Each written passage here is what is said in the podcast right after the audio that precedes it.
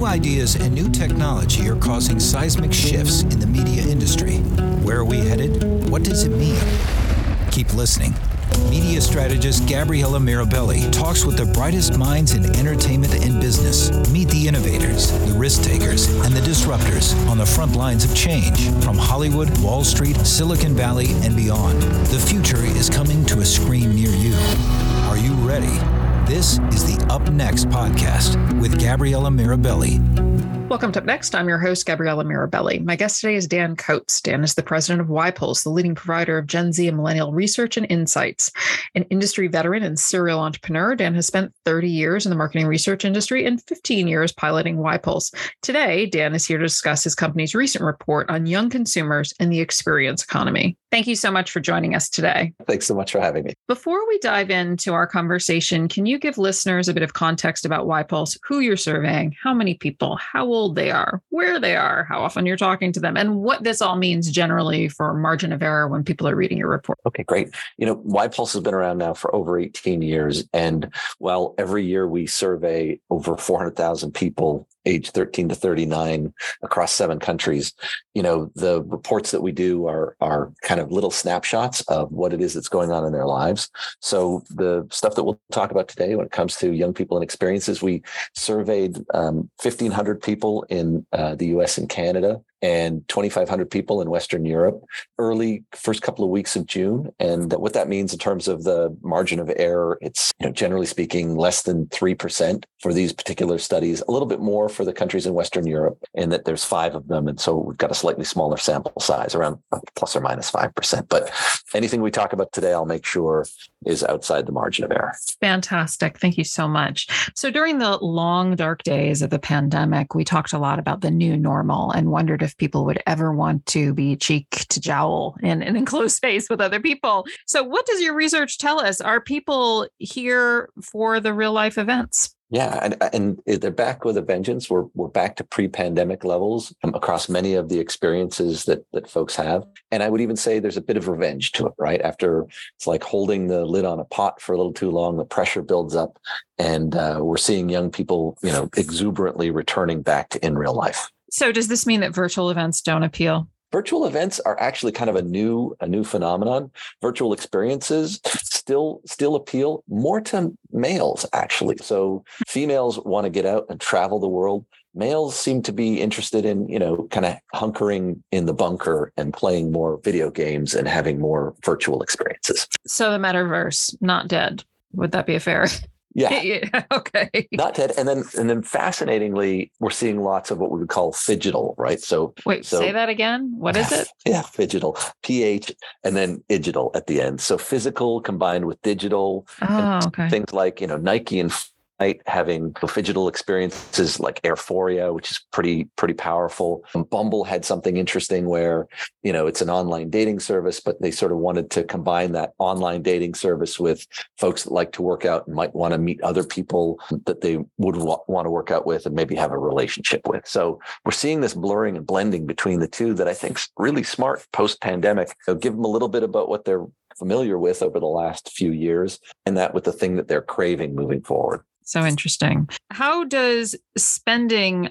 on an experience compare with spending on a product? Yeah, I mean, I'm, I don't want to date uh, you or me, but but I come from a you know, Gen X background where things mattered, right? You would collect things, you bought things, you saved up money for things, and it's it's really quite the opposite for millennials. We saw that a few years back. It's even more so now. The the, the impact of the pandemic has made it such that they, they're returning to the things that they'll remember always. And to their credit, as an Xer, I will say, yeah, you know, I don't know that I'll remember fondly everything I ever bought, but certainly the experiences I have with the people that matter to me have never left my memory. So I think I think they've got a smart strategy when it comes to focusing on experiences. We ask them, you know, would you rather buy a thing or would you rather have an experience? And right now it's tilted 71 29 in favor of experiences. Interesting. Now, I did notice in the report, though, that there was one demographic that was highlighted that was more interested, and it was not just any old product, it was wardrobe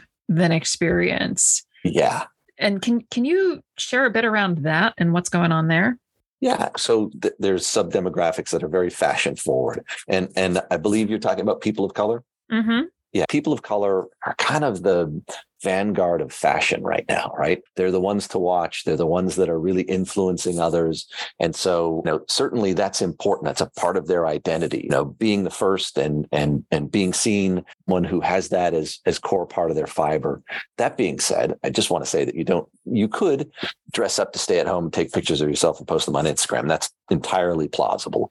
But Oh. chances are that there's an event on the other side of that, right? So Oh, okay. Do is you know see and be seen in more than just the virtual environment in these things that you've bought. So there's a little bit of uh, a combination. One i would say precedes the other. Now, you had earlier mentioned about the men and women and the, a bit of a difference in terms of how they approach these things. So, if we're speaking about people of color, is this fashion forward, spending on wardrobe slightly more than on an experience, equally men and women, or does that break down? well definitely females over index over males in this people of color males over index when it comes to caucasian males and so females are definitely more lean forward when it comes to you know fashion and spending money on fashion but males that are of color are also more likely to spend on fashion and clothes than males who are who are Caucasian. So I think it's female dominated, but certainly there is a tilt towards people of color,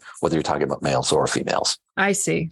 So, for people who are planning, this is going back just generally to tight finances. And if people are planning for ticketed events, how should they be thinking about pricing? How much are people willing to spend? You know, it's fascinating. I've got I've got a few children, one of whom's eight, and the Taylor Swift concerts just ripped through the New York area with people paying obscene amounts of money to be a They, part of that They were experience. expensive. Yeah.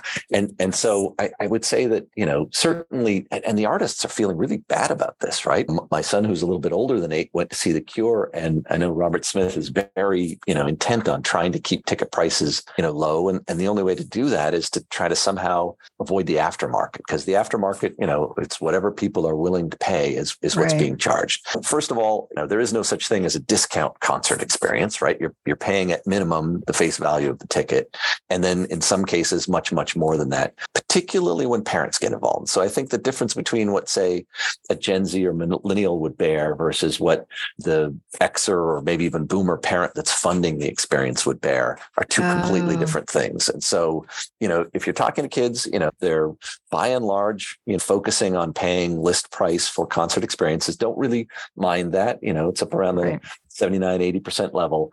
When things go into hyperdrive, usually there's a much deeper pocketed Xer or or boomer that's sort of driving it to that stratosphere. So, it's the marquee artist who they, the parent is doing this because they know their kid loves it. And so they're, Yeah. they're funding it. Okay. And, they're looking at formative experience that they'll never forget. And and listen, I, I live in New Jersey, and I found it quite similar the way the moms were getting into dressing like Taylor as much as the daughters were. I can't even go there. Okay. uh, anyway, we frequently talk about social and how it intersects with trends. Hmm. So, where are people sharing about events and creating FOMO for one another? What's Yeah. what's going on with social and live events? Yeah. Well, isn't that the point? So so let's let's figure out the progression, right? The progression is dress the part, attend the event, post it on social. This is the triptych of uh, of of experiences. And so absolutely is the case that, you know, not only do you want to have the experience, um, but you want to make sure that other people see that you've had the experience. And Instagram is the reigning champion of that. It's so visual. You know, it's where you post your concert pictures to. I mean, TikToks are great for, you know, viral and memes and things that are going around, but nothing beats Instagram hands down when it comes to sharing your experiences, whether it's travel or concerts or or anything else. Snapster didn't happen and better see it on Instagram. Interesting. I wonder if that will also fold into threads if there is something there, which is the new Twitter version. I think it will. I, I, it'll be interesting to see how that evolves. Certainly, if platforms have a purpose and this is where people are sharing Yeah. and then they're talking, Yeah. There's a could be- conversation, right? there's a So- conversation there that could be Yeah. really interesting. I know you also survey in Western Europe.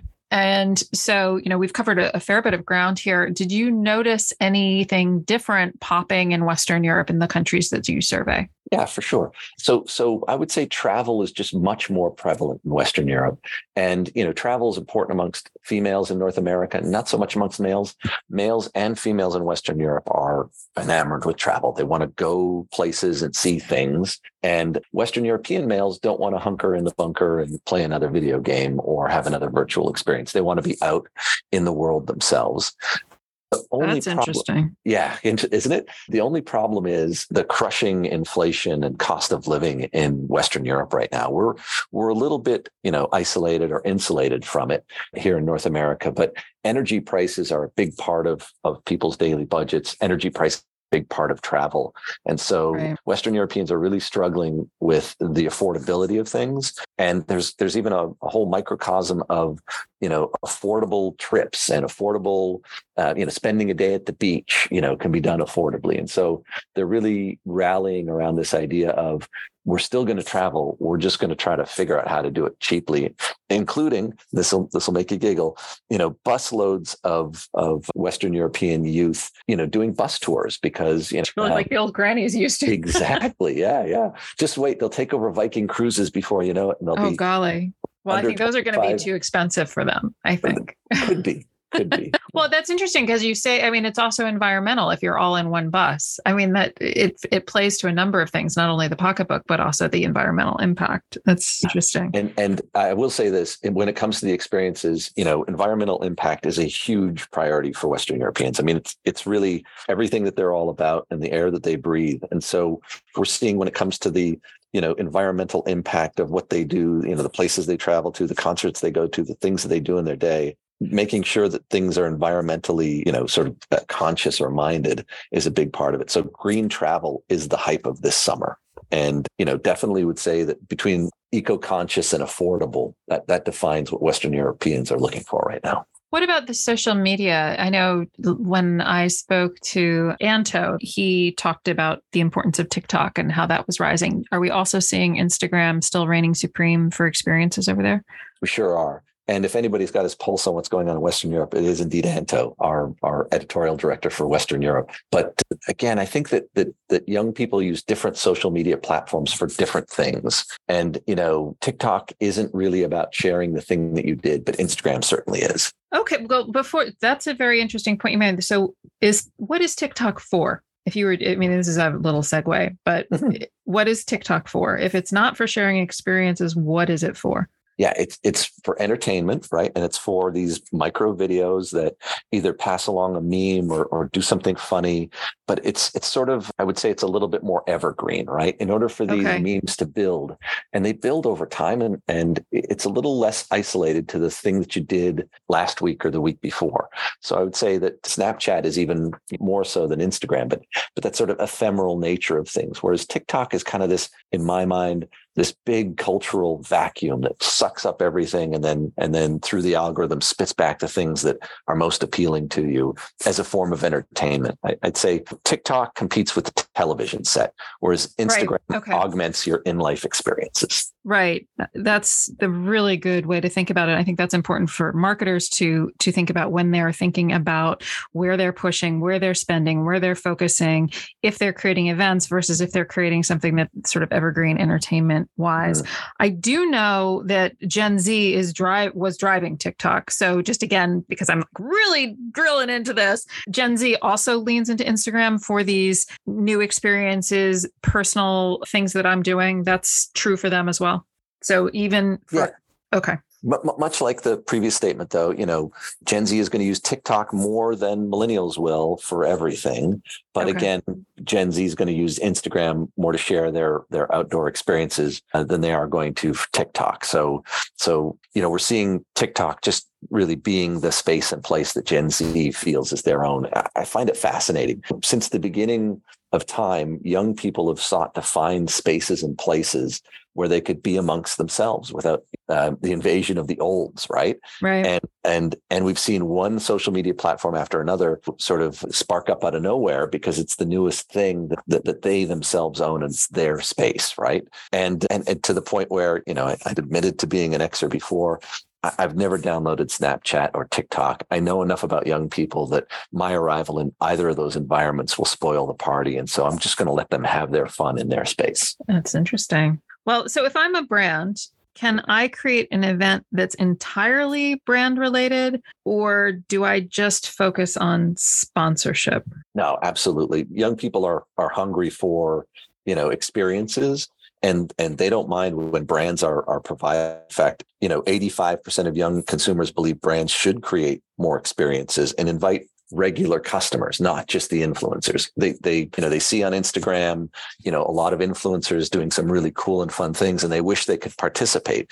And and they're a little suspicious that maybe, you know, it was created just for the influencers to get the word out. They want to be a part of the fun too. Well, that I was going to ask about that is that if does it hurt them? So if you're a brand and you create an event for influencers, like it's super fun, but only this handful of influencers get to do it, is that a negative? Does that actually ding the brand or is it just doesn't move them a needle as much as if they created a bigger event for everybody? Yeah. On the one hand, you know, I think it accentuates the fear of missing out, right? So mm. definitely would say that that, you know, young people want to participate in things. I think if they knew that it was exclusive, and we know this about millennials and Gen Z, you know, exclusivity is is good in some places, not so good in others. You know, if you knew that you were never, ever, ever going to have a chance to participate in something like that, it may diminish your desire to want to participate virtually by watching somebody else. I, I feel like the best okay. combination is sure the influencers are involved and are pushing it out into the world, but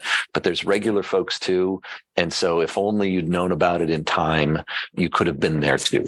And and I feel like that's the real power of FOMO is you know, if it, it, causes you to want to constantly scan the horizon for fun things to do, you know, be the first among your friends uh, to experience something, share it with them, you know, street cred for millennials and Gen Z is is to be on the inside track on a on a super cool experience that then they can share with others, and then that elevates them. You know, if it's just just meant for influencers only, and they're not a major influencer, then that sort of diminishes that for them. That that feeling of empowerment and credibility, and I'm bringing something cool to people, and I'm I'm I'm lifting myself up in terms of my ability to find out about these things first. Interesting. That is interesting. So it it because I I think there are certain like a lot of fashion influencers will sometimes be invited to shows or things and they're really luxurious and it's great but no regular person's ever going to get to do those things. Yeah. It's true. But but what's going to happen is that regular person's going to watch that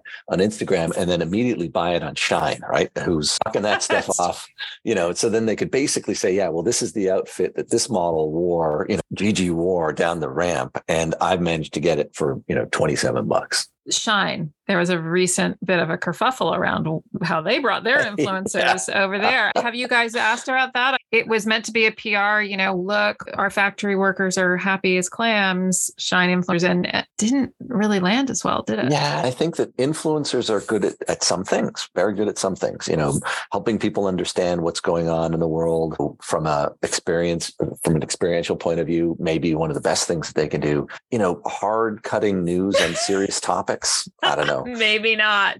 Maybe well, not. It, it, seemed like maybe they didn't have good advisors. I think there. You can see. You could totally see. Like I could. I could imagine myself in that boardroom making that decision, and thinking, "Yeah, yeah, let's get the word. Let's get the word out." I, I think that, that that I mean, in all honesty, I would have been just as surprised as, as they were at the reaction. And then when you think about it for about a day, you're like, "Oh no, that's totally obvious." I don't know how we could have imagined that that would have worked. Well, but you it's know? also I wonder if it's changed how anybody feels. They still buy the stuff. Right. I, I think. I mean that, that in the end, you know, did it did it move the needle in a positive way? I uh, maybe with some people it actually did, and if it was negative, you know, the cause conundrum that you guys have talked mm-hmm. about a lot. They know it isn't. You know, fast fashion isn't great for the environment, but they still want that outfit. Yeah, absolutely. I think that's the dichotomy. And we're seeing that more and more right now. You know, the environment is very important, but when push comes to shove, you know, you're going to buy the store brand and you don't know a thing about how it was created or made or who made it, but it's cheaper. And right now that's your sole priority. So, right, because you're managing your pocketbook yeah, I do feel like in boom times you've got the luxury of really contemplating that kind of stuff. In mm-hmm. in recessions, you're you're just going to shrink back to what do I need right now? And, and they do want to have the looks and they, but they do want to have them for $27 and they would prefer that they're not made by people that are you know being taken advantage of but at the same time if it costs $270 to guarantee that they couldn't afford it so 27 seems like a fair uh, compromise Right. You know, we covered some demographic dif- differences. We talked about girls and, and travel and boys and gaming. One question millennials and Gen Z that was similar, you would say? When when it comes to you know finances males versus females as well there's a there's a real difference there. I would say that you know guys are struggling right now. You know there's definitely this sense that you know recessions favor those that make good decisions and plan and budget well. And you know isn't all that supportive of people that make maybe poor decisions rash decisions and aren't thinking their finances through. So so I would say that every time we look at anything financial, anything inflation related, we're seeing, you know, the guys are kind of struggling with the what it, what it takes, the planning and the parsimony that it takes to get through these tough times. That's really interesting. That and and that's sort of some of that executive functioning is just a developmental thing. It happens yeah, later for the biological developmental thing happens later for men. Well, There's a part of me that feels like that's why they're hunkered in the bunker, right? Like because of you know, oh, that's interesting. Like I can manage game. this. I understand this thing. Yes. Well, that's yeah. that's interesting. You know, one of the other things that was flagged in the report was that LGBTQ plus individuals reported feeling less comfortable with crowded spaces. So, and that they live in a, a new normal for them. That, that that was sort of how it was defined. And I was curious if having having sort of popped in terms of being a little less comfortable expressing this discomfort, but what they reported doing was it any different? Do you know what I mean? Like they may be uncomfortable, but they're still going to the event. Like, or are they uh, uncomfortable and they're not going to the event? Yeah, uh, and and you'd have to ask yourself, you know, what it is that that, that they're uncomfortable about. So uh, that they're uncomfortable with is it health issues or is it you know if you think about it if you're a minority and you're feeling a little bit like the world, you know, some parts of the world are very supportive of you right now, but other parts of the world aren't that supportive of you. Mm-hmm. And you get mm. thrown into the mass of it all, right? A concert environment. You know, now all of a sudden, you know, it's pretty clear that we're not in Kansas anymore, right? I would love to double click on that question and ask them whether their discomfort in, you know, sort of um, crowded events is based on health related issues or just, or know, just general safety comfort issues. Yeah. And, and moreover, like uh. I'm interacting now with, it's really it's really easy ah. in a virtual world to, to be with your tribe all the time right oh, Where right. if you're in a minority being with your tribe at a concert event well i mean it's kind of hard to find each other right and and you know the, the, smaller the percentage the the the rarer you are within that crowd or that environment so so i would love a chance to ask that question over again you, you know as a researcher you're always you're always faced with that huh well that's really interesting oh, is it was it this or was it that and and right. i've I don't have any evidence in either way, but I, I don't think that LGBTQ plus people are more worried about their their health and wellness from a you know COVID kind of perspective. I think it's just more you know dealing uh, once again with everyone. You know, right, right, 100 percent of us. That's really interesting. What an insightful way to think about it. I would like to return to LGBTQ for a second, okay. and and just you know they're over indexing on music and okay. the arts you know they're they're definitely okay. you know when, when it comes to this sort of the social lives it's, it's very much concerts and festivals and and musicals and plays and museums and exhibits i mean okay you know, it's a very if, culture culture. Yeah. And, and just a shout out to all of the museum curators and, and, and all of the folks that are trying to bring young people into these, you know, environments. You know, you, you've got a real ally there and, and you know, supporting that ally and making sure that they feel like, you know, they've got a special place in your world is, is definitely, uh, I'd say, uh, a great way for you to sort of establish a strong beachhead against younger concert goers, opera goers, you know right. future playwrights and and actors and actresses take note. These folks are are your cornerstone. Fantastic. So having given the advice to museums let's give a little bit of advice more broadly. If i'm a brand what should be the single most important thing that i should be taking away from this research? Yeah So the, the first thing is is that that experiences are back with a vengeance, and you know you need to be out and about with them. Those the pop up experiences in Western Europe they called it Aldi mania, but the Aldi the grocery store is just going out of their way with with pop ups and street experiences. We used to have a strong and vibrant experiential marketing, you know, landscape, and and it took a real hit after the pandemic. And so on college campuses, across the nation. There used to be so many fun and interesting things that were going on from a branded perspective. Those things need to return. You need to get back into the world of young people who are making uh, decisions that will last them an entire lifetime and, and create a connection with them, an emotional connection, you know, an experience that, that makes them laugh or makes them smile or, or gives them a reason to talk about you or take a picture of you and share it with others. You know, this is this is where it's at. This is the long game of marketing. And so, I mean, let's let's think of one of the best known brands for that. Red Bull you know, created a whole new category and dominated that category with that simple, you know, experiential approach to young people. You know, it's hard to get mass and scale prior to the college experience, but if you can figure out a clever way to, to get in front of high school students or or or young people you know, before their college experience begins, it's a it's a great idea. And mm. again, the ROI is that on that is exponential. It's relationships that last a lifetime. You've got to invest in it. You've got to play the long game. You've got to get in front of young people while they're out in the world and give them a reason to love your brand. Fantastic. Great advice as always. Thank you so much for sharing. Thanks, Gabriella. We've reached the end of another episode of Up Next. I'd like to close by thanking my production team at Up Next, my friend Rob Naughton, the voice artist who recorded our open, and of course, all of you, the members of our audience. Thank you. I'll be talking to you again next time, right here on Up Next.